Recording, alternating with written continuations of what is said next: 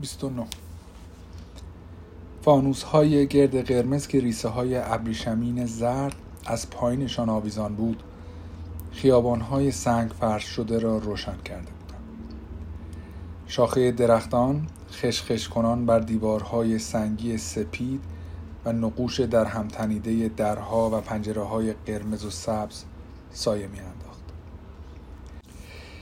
کاشی های خاکستری بام ها که به خاطر تغییرات آب و هوایی در جهان فانیان به این رنگ انتخاب شده بودند در تاریکی ادغام می شد اگر به خاطر نور فانوس ها نبود بدون شک شهر در شب گرفته و غمگین به نظر می رسید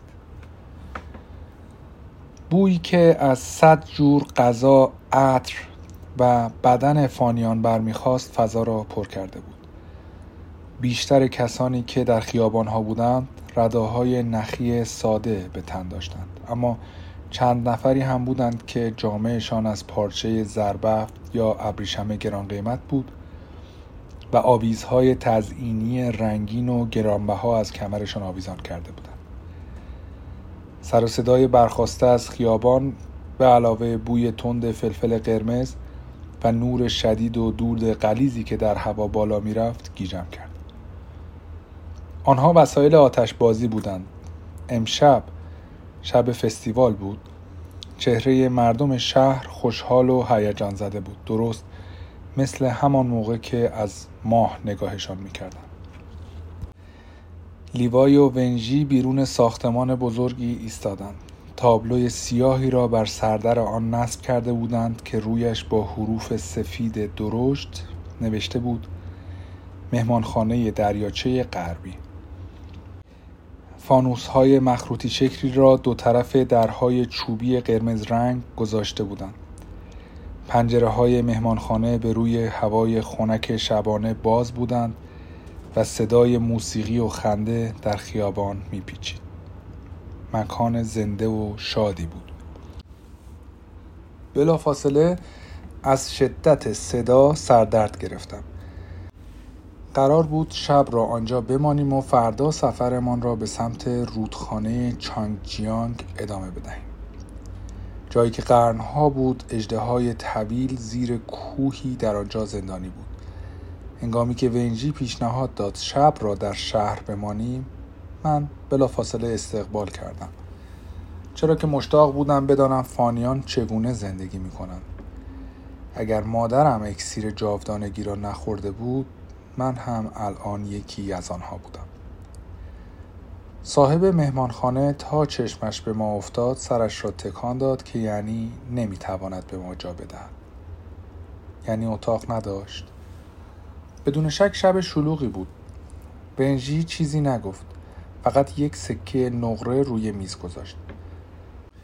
سکه به خوبی هر سحر و افسونی کارساز افتاد و صاحب مهمانخانه که چشمانش از خوشحالی برق می‌زدند آن را در آستینش گذاشت. با صدای آهسته چیزی به ونژی گفت ولی همان لحظه یکی از مشتری ها با صدای بلند زد زیر خنده و من نشنیدم چه دختر جوانی که به احتمال زیاد صاحب مهمانخانه بود ما را به سمت میز چوبی نزدیک پنجره هدایت کرد. بعد از آنجا رفت و اندکی بعد با یک سینی پر از قارچ پخته دنده کبابی یک ماهی کوچک سرخ شده و یک پیاله بزرگ سوپ داغ برگشت. بنجی با سر به سکویی که وسط اتاق برپا کرده بودند اشاره کرد و از دختر پرسید امشب چه برنامه اینجا برگزار میشه؟ دختر که صورتش گل انداخته بود به او تعظیم کرد. قرار یکی از بهترین قصه گوهای منطقه بیاد ارباب جوان. ارباب جوان؟ خندم را فرو خوردم. احتمالا ونژی دو برابر پدر بزرگ دختر سن داشت. هرچند پوست صاف و صورت زاویهدار و خوشتراشش این را نشان نمی‌داد. وسط غذا بودیم که قصه گو از راه رسید ریش بلند خاکستر رنگی صورت چروکیدهش را پوشانده و چشمان پف کردهش از زیر ابروهای کلفتش برق می زدن. قصه گو روی یک صندلی از جنس چوب بامبو نشست و چوب دستیش را زمین گذاشت. یکی از مشتری ها سکه ای به او داد و پیرمرد گلویش را صاف کرد و داستانی را شروع کرد. داستان پادشاه شریفی که یکی از زنان حرمش به او خیانت کرده و برای پادشاه رقیبش جاسوسیش را کرده بود. وقتی پادشاه و دلدادهش هر دو در پایان داستان مردند چند نفر از مشتریان نفسشان را در سینه حبس کردند و قصه گو را تشویق کردند بعضی هم اشکهایشان را با دستمال یا آستینشان پاک می کردند. به زحمت جلوی خمیازه ام را گرفتم. قصه زن فریبکار حرم و پادشاه احمق چیزی نبود که توجهم را جلب کند. ونجی که لبخندی بر لب داشت سکه نقره به طرف قصهگو انداخت و قصهگوی پیر با سرعتی باور نکردنی آن را توی هوا قاپید و در کیف کمریش گذاشت.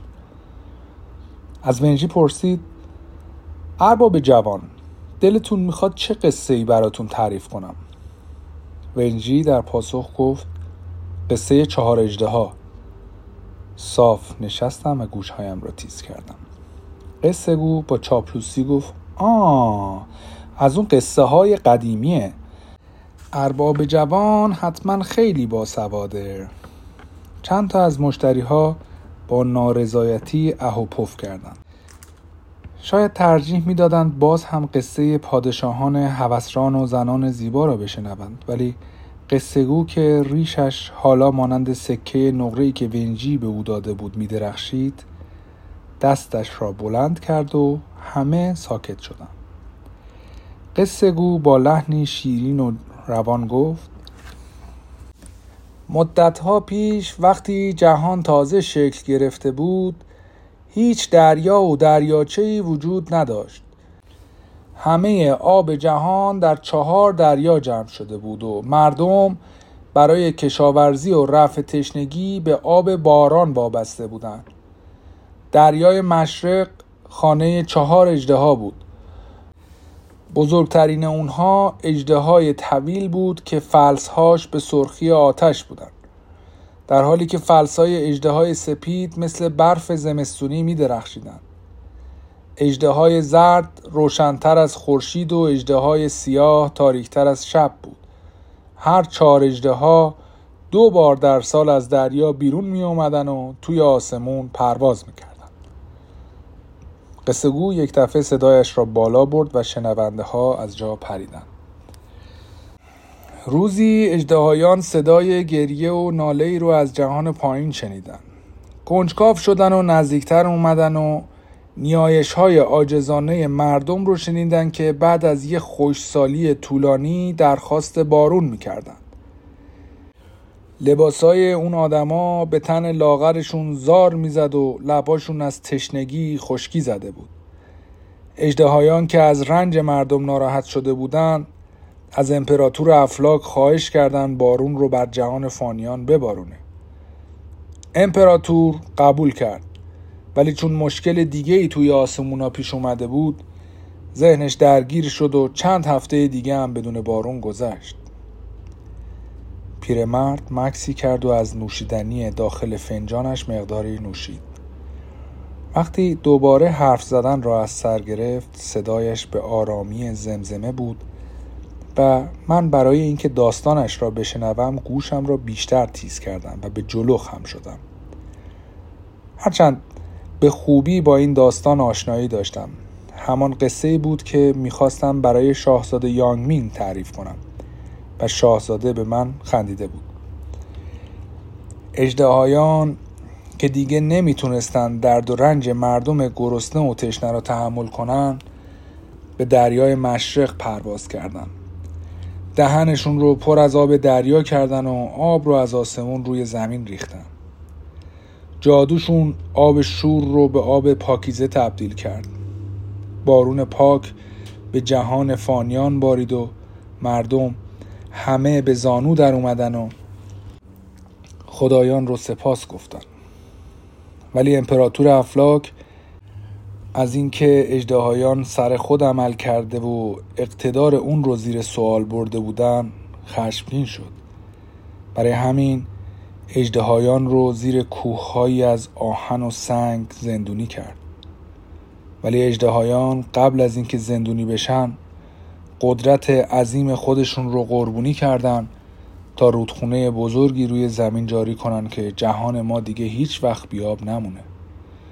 از اون زمان تا به حال چهار رودخونه بزرگ از شرق تا غرب توی زمین های ما جاری هستند که هر کدوم با نام اجده هایی که قدرتش رو برای به وجود آوردن اونا قربونی کرده نامگذاری شده. شنوندگان قصه گو را تشویق کردند. هرچند این بار تشویقشان با هیجان کمتری همراه بود. زنی بلافاصله سکه دیگری به طرف پیرمرد انداخت و اسم داستان درخواستیش را گفت. ولی من که غرق افکارم بودم صدای زن را نشنیدم. داستان اجدهایان از داستانهای محبوب کودکیم بود و همیشه از مادرم می‌خواستم آن را برایم تعریف کند. چشمهایم را بستم و خودم را در تخت خوابم که از چوب معطر دارچین ساخته شده بود مجسم کردم. در حالی که پرده سفید لای انگشتانم در نسیمی که میوزید آهسته تکان می‌خورد. در اتاقم نیازی به چراغ نداشتم چرا که ستاره ها و فانوس هایی که مادرم شبها روشن می‌کرد اتاقم را روشن می‌کردم با اینکه داستان اجدهایان را دوست داشتم آخرش همیشه ناراحتم می‌کرد. یک شب از مادرم پرسیده بودم چرا امپراتور فراموش کرد که به جهان فانیان بارون بباره؟ مادرم گفت امپراتور دقدقه ها و مسئولیت های زیادی داره. فرمان روایی به آسمونا و زمین کار آسونی نیست. اون هر روز کلی خواهش و درخواست دریافت می‌کنه. ولی چرا به جای اینکه به اجدهایان پاداش بده مجازاتشون کرد؟ مادرم با مهربانی صورتم را نوازش کرده و آرامم کرده بود. بخواب ستاره کوچولو. این فقط یه قصه است. و به این ترتیب به آسانی از پاسخ دادن به پرسشم شانه خالی کرده بود. فقط حالا میفهمیدم که سوالم پاسخ رضایت بخشی نداشت. دست کم پاسخی نداشت که نسبت به امپراتور توهین آمیز نباشد. با ناراحتی به وظیفه ای فکر کردم که امپراتور بر عهدهام گذاشته بود. وقتی یادم آمد که شاهزاده یانشی چطور با غرور و افتخار از خوبی و بزرگی اجدهایان گفته بود حالم بدتر هم شد. اگر اجدهایان گوهرشان را به من نمی‌دادند آیا آن وقت می توانستم با آنها بجنگم؟ اصلا می توانستم نه هر چهارتا بلکه فقط یکی از آنها را شکست بدهم. در کاری که امپراتور بر عهدهام گذاشته بود افتخاری وجود نداشت. اگر موفق بیرون می آمدم شرفم زیر سوال می رفت و اگر شکست می خوردم کشته می شدم شینگن چی شده؟ صدای ونژی مرا از افکارم بیرون آورد. گفتم چیزی نیست. خستم. هرچند دلیلی برای خستگی وجود نداشت. لیوای بیان که سرش را از روی کاسه اش بلند کند گفت چرا نمیری بخوابی؟ از اینجا تا رودخونه چانگجیانگ یه روز پیاده رویه. حتی اگه بین راه توقف نکنه. از زمانی که زیر درخت بید مجنون با هم صحبت کرده بودیم یک جور سردی و بیتفاوتی بینمان ایجاد شده بود. آیا حرف هایی که به هم زده بودیم آخرین رشته های پیوند دهنده ما را پاره کرده بودند؟ یا شاید هم برای این بود که لیوای صمیمیت بین من و ونجی را دیده بود. دلیلش معلوم نبود اما هرچه بود رفتار لیوای حالا خیلی محترمانه و در عین حال بیتفاوت بود. و با اینکه خودم این را از او خواسته بودم باید اعتراف کنم که رفتارش اذیتم می‌کرد. دختر صاحب مهمانخانه آمد تا ظرفها را از روی میز جمع کند. همانطور که با سرعتی لاک پشتی ظرفها را داخل سینی میچید مرتب زیر چشمی به ونجی و لیوای نگاه می‌کرد. نگاهش مدام از یکی به دیگری میافتاد. انگار نمی‌توانست تصمیم بگیرد از کدامشان بیشتر خوشش بیاید. واقعیت این بود که ونژی و لیوای آنجا بیرقیب بودند.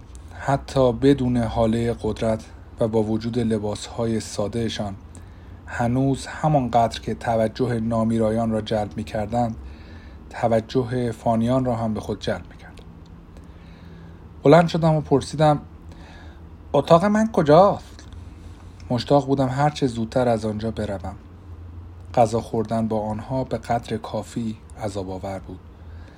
ونژی صورتش را در هم کشید و با اشاره به طبقه بالا گفت همه اتاقها پرن.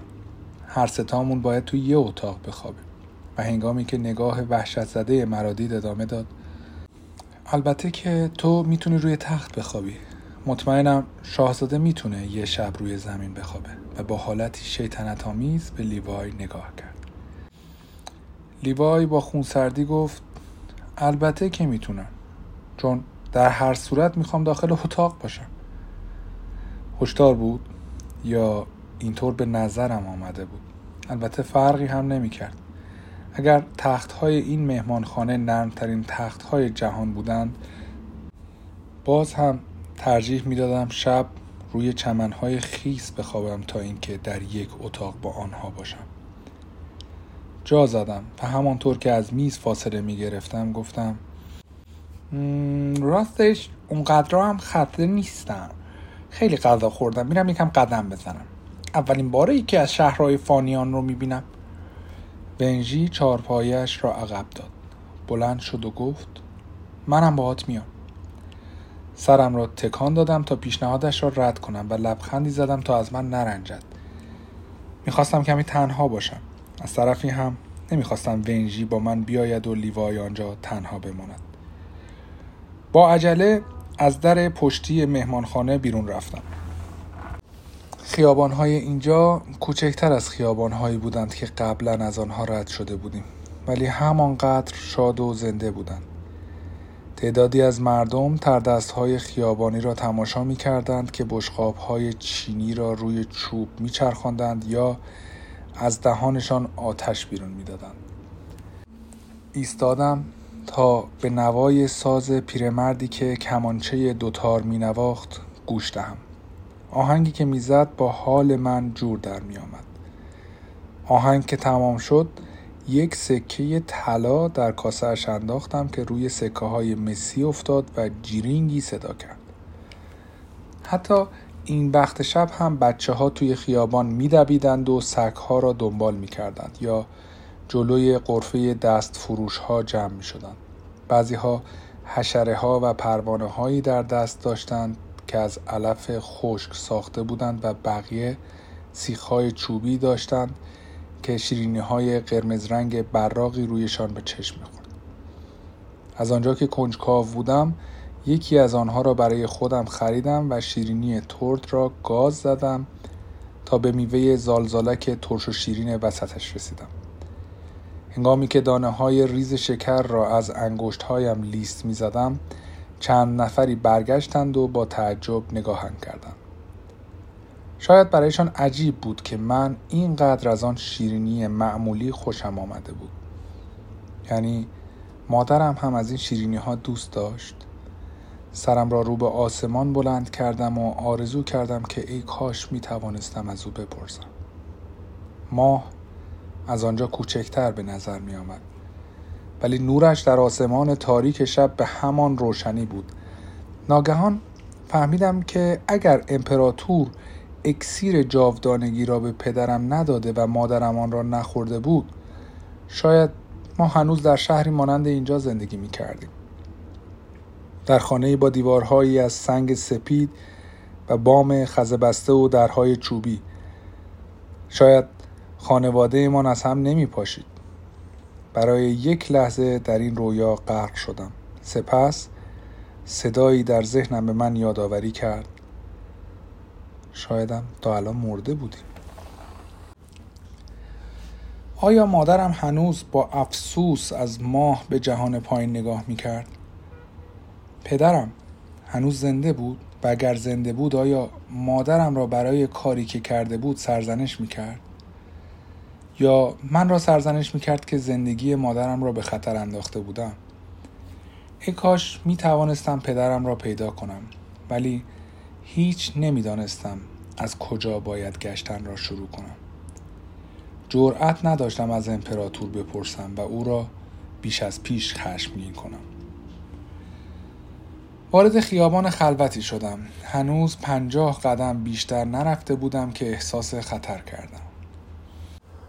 درست مثل همان وقت که کماندار ناشناس در جنگل همیشه بهار به طرفم تیراندازی کرده بود. امکان نداشت او اینجا در جهان فانیان باشد.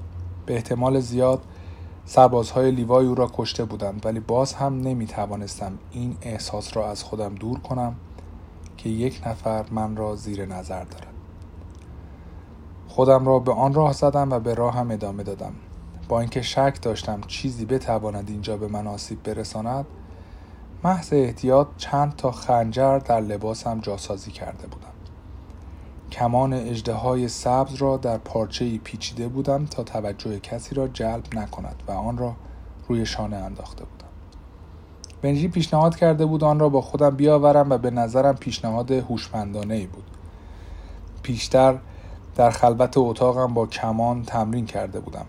اولش نمی توانستم تیرش را برای مدت طولانی در دست نگه دارم ولی به مرور زمان پیشرفت کرده بودم و دستم قوی تر شده بود آه که چقدر دلم می‌خواست تیر را رها کنم و قدرت آتش آسمانی را ببینم ولی جرأت نمی کردم. چنین چیزی در امپراتوری افلاک از چشم دیگران پنهان نمی ماند.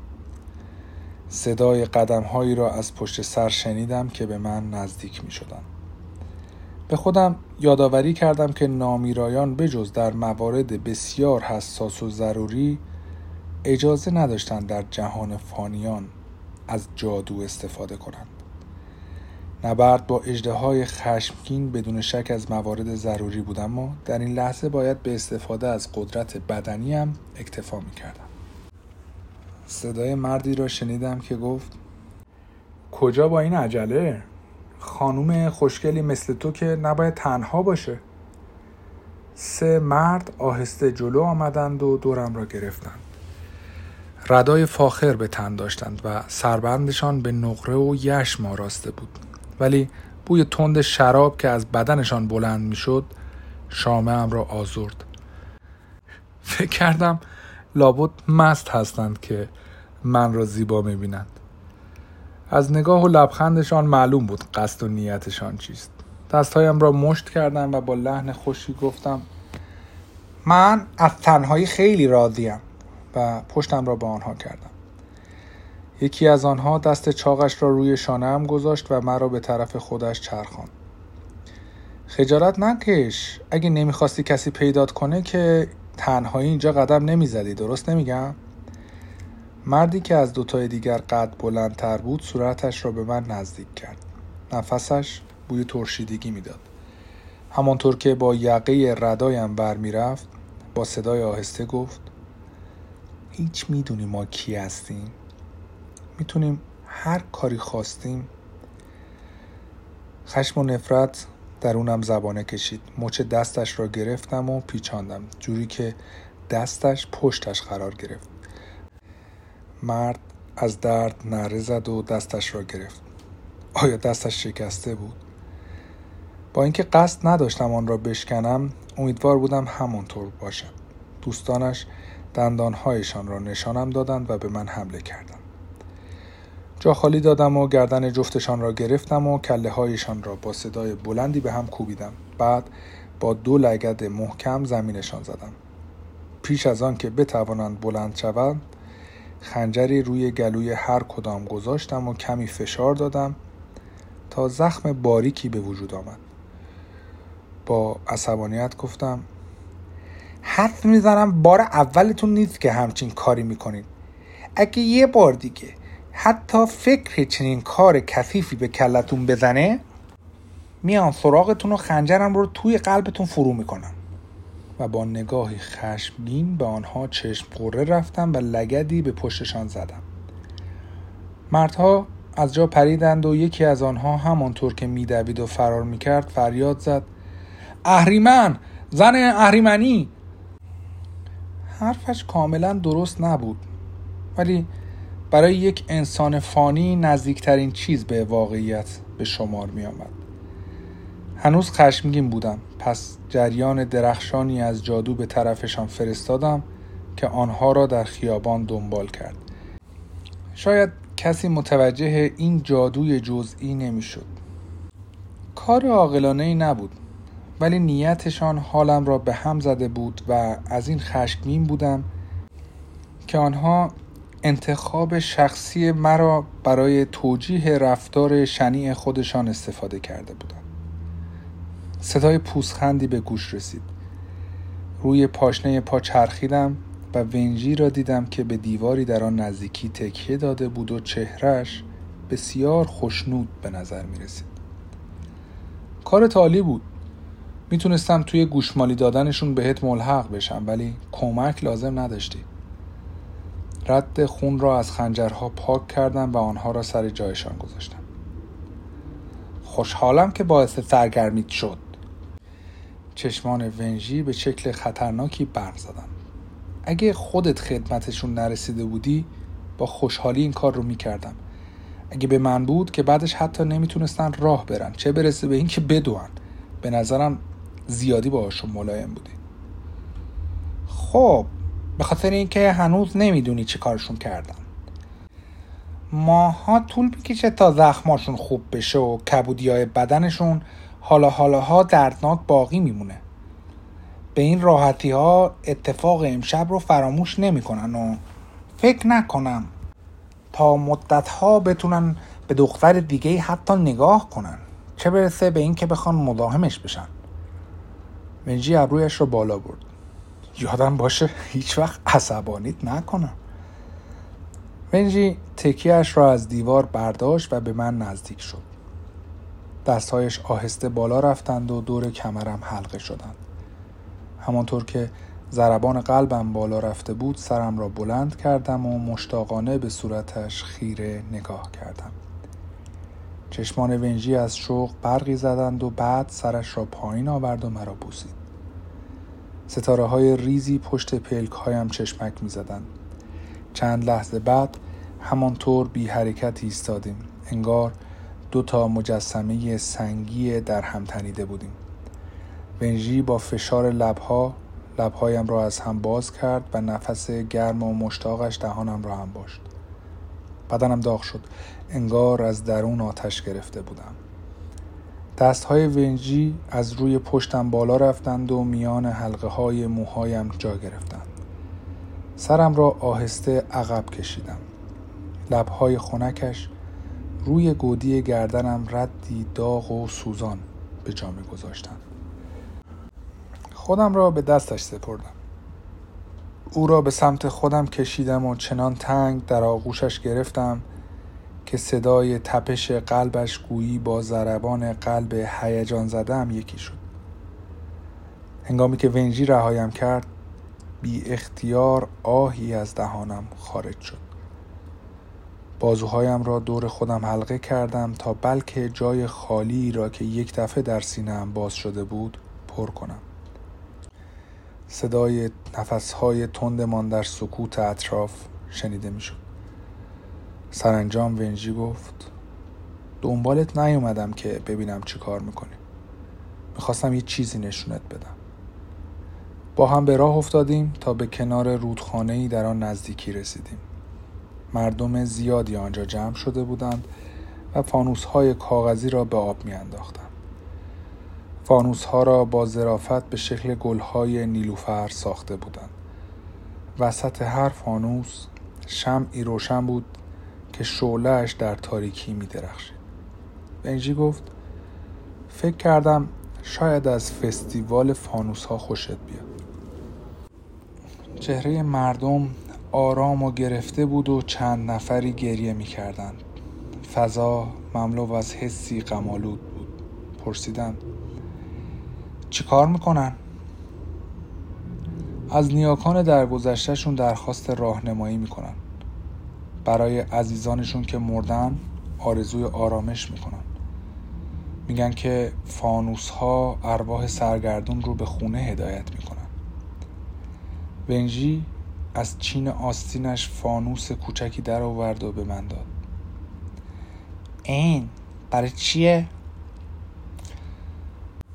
رفتن سراغ اجدهایان کار کوچیکی نیست. شاید بهتر باشه از نیاکانت راهنمایی بخوای.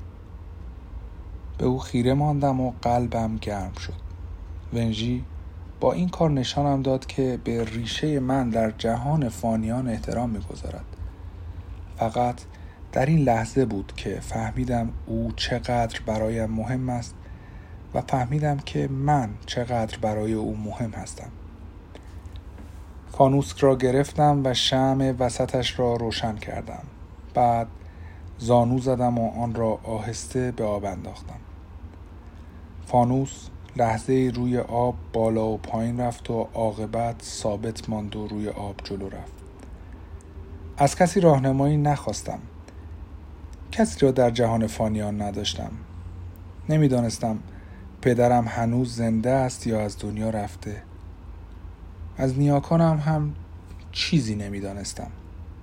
ولی آرزو کردم هر جا که باشند فانوسی را که به افتخارشان روشن کرده بودم ببینند و بدانند که به یادشان هستم. خاموش زیر آسمان تاریک ایستادیم. رودخانه با نور صدها فانوس که با جریان آب به سوی مقصدی نامعلوم می‌رفتند روشن شده.